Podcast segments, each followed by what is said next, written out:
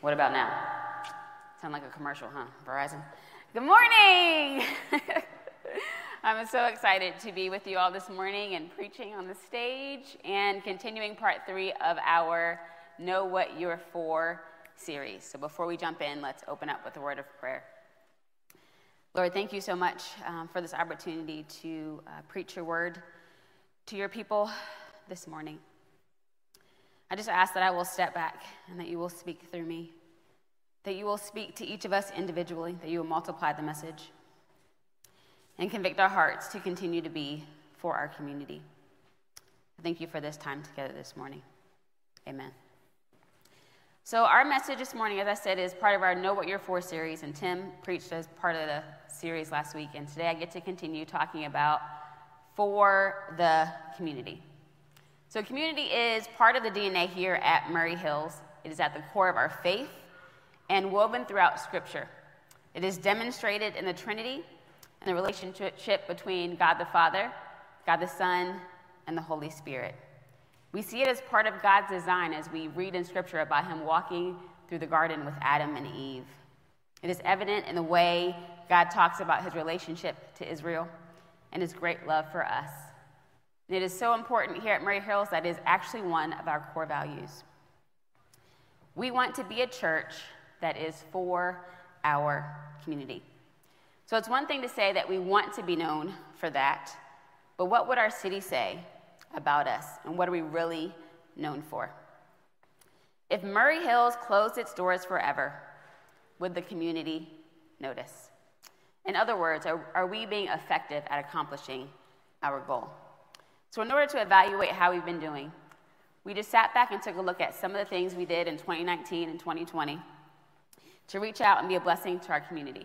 So some of those things are we collected blankets, cereal, and peanut butter, and those things were done on a moment's notice. I remember hearing stories of people going from store to store trying to find blankets because we had bought out the city. That is absolutely amazing. There are Easter offerings. We've given money to Burl Boom Church in Belize, Crossroads the Home, Martinique's Land of Hope, and several other nonprofits. We make hospital bags for guests at Murray Regional Hospital. We provide meals and food for local organizations and food pantries. We're able to provide grocery gift cards during the past few months for people who are affected by what's going on. We even created a loan program as well. That is astonishing. That's what we have been able to accomplish in 2019 and 2020. When I began working here 2 years ago, I remember meeting people in the community, and they were just raving about how amazing Murray Hills is and the heart of the people here to reach out to their community. Meeting for your community is not just lip service, but it is action. And I'm so proud to be a part of a church that lives out what they say. And thank you for your partnership. We would not be able to accomplish any of these things without you. We would not be able to be for our community unless we all served, stepped up, and give together. This is evidence that our church is for our community. We are doing this together. Thank you. The reason why this is so important to us, and the reason why we are able to be for our neighbors, is because we recognize and understand, first, that Christ is for us. We extend the tangible love of God to others because that is what we have experienced. We want to show others the love and grace that God has shown us. Do we get it perfect every time? No, we don't. Are we able to say yes to every opportunity that's asked of us? Unfortunately, no. But we try our best to do what Christ has called us to do, and that is to show his love to those around us inside and outside the walls of this building. Over the last few months, it has become more and more evident than ever some of the needs of those around us. The pain of illness or loss of a child or spouse or job. This season has also made us more aware of the fact that the church is not a building, but the people of God who are on mission in their community. We are the church. We've talked about the many ways Murray Hills is for the community. And when I think about the word for being an action word, and not just something we say, I wonder if I am known for being for my community. Are you known for being for your community? Are we known for being for our community? What I mean by that is not the entire city that takes a team, but the people who are directly around you that God has put in your path. What would they say? If I have experienced a radical love of Christ and committed my life to following him, if I have acknowledged his great love and his death on the cross for my sins, am I extending that love to those around me who have yet to know him? Would my neighbors say I am for them? My coworkers, my children, my family, my spouse, my friends? If someone sat down and interviewed those around me, would they say that I am for them? What would your community say about you? Romans 5:8 says, but God demonstrates his love for us in this. While we were still sinners, Christ died for us. Christ died for us. Do we really understand that? Even in the midst of all the hard things that are going on around us, do we realize that God loves us, he sees us, and he is for us? If we understand this, then it should be that much easier to show his love to those around us. 1 John 4:19 says, we love because he first loved us. When we experience his love, we want others to experience it as well. We're going to look at an example from Luke chapter 19 of how Jesus was being for those around him. Now, this is a story about a man named Zacchaeus. Now, how many of you, whenever you hear that word, sing the children's song in your head? I do every time. So in this story, Jesus was on his way to Jericho. He had just healed a blind man, and there was a crowd was beginning to form around him. So Zacchaeus heard that Jesus was coming. He'd heard people talk about Jesus, and he wanted to get a first-hand look. But you see, Zacchaeus was vertically challenged, which means he was short in stature. And so he was not able to see over the crowd, so he decided to climb up into a tree. You see, Zacchaeus was a chief tax collector. Tax collectors in those days were looked down upon because they collected taxes from Rome and often added to their fees so that they could lace their pockets a little bit thicker. So him being a chief tax collector tells us that he was a boss of the tax collectors, and so he was looked down upon. The Pharisees and teachers of the law did not like people like Zacchaeus. He was a traitor and a thief. They had nothing to do with these kind of people because they could not be seen with them. They did not know God. They were not seen talking to them, seen with them, and they would dare not eat with them. Zacchaeus was not invited into their community. Luke 19, verse 5 says, and when Jesus came to the place, he looked up and said to him, Zacchaeus, hurry and come down, for I must stay at your house today. So he hurried and came down and received him joyfully. And when they saw it, they all grumbled. He has gone in to be the guest of a man who is a sinner. They could not believe that Jesus acknowledged and planned to eat with a traitor and a thief. But what they missed is that when Jesus acknowledged and invited Zacchaeus, Zacchaeus repented and said he'd pay 4 times what he'd stolen, and he'd give half of everything that he owned to the poor. He experienced the love of God in a radical way that day, and it changed his life. Love changed him. Knowing that Christ was for him changed him.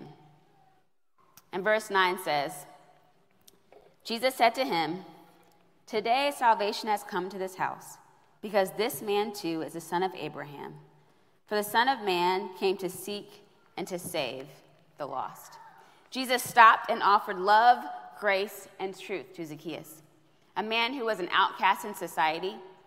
He went to his house and ate with him. He offered him the experience of being known, loved, and seen by his Creator.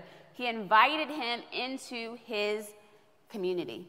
The scripture tells us that this encounter changed Zacchaeus and that of his entire household.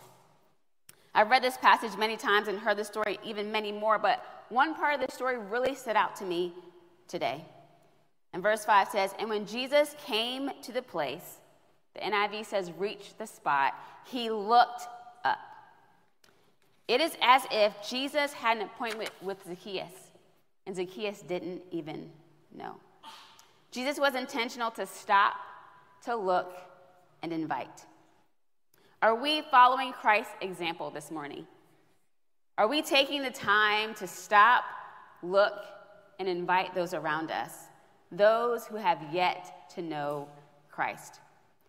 I'm not talking about this invitation as a mandate to look and act like a perfect Christian to those around us, or legalism by pretending that we have everything together, but inviting those who have yet to know Christ into our lives that they may experience the love of God through us.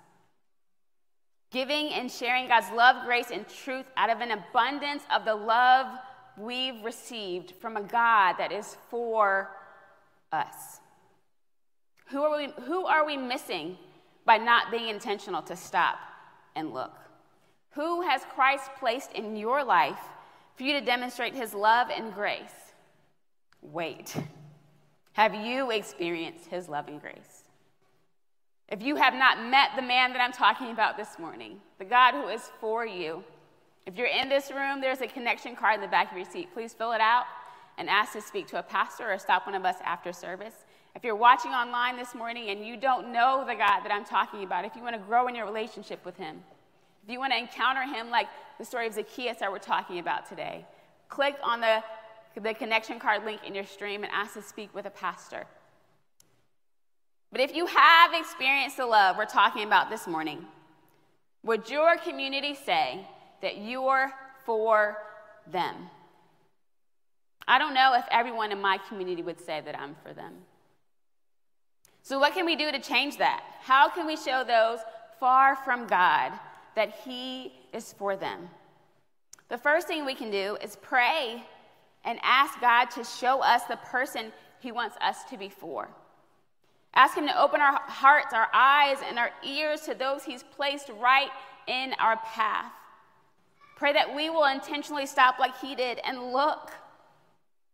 Someone may have popped into your mind as I spoke. Maybe a neighbor, a coworker, a friend, or a family member, or even a classmate that needs to experience his love and his grace.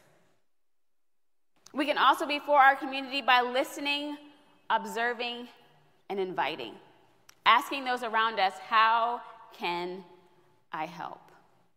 We as a church are known for being for our community because of years of consistently showing up. God wants us to do the same for those he has placed around us. Being for your community is a commitment and not an event. It takes time to build relationships, to get to know people and have the opportunity to show them Christ. When I heard the story of Zacchaeus as a kid, I thought it was a funny story about a man climbing a tree. But today I realize I am like Zacchaeus. And one day in January of '99, I realized I was tired of seeing Jesus from afar. I was tired of hearing everyone else talk about this man that had changed their life. And I had an appointment with Jesus that day. He changed my life. Realizing that he is for me changed who I am and has transformed me into who I am becoming today. He came to seek and to save me when I was lost. Now it is my turn to give others that same gift and introduce them to the man who has changed my life.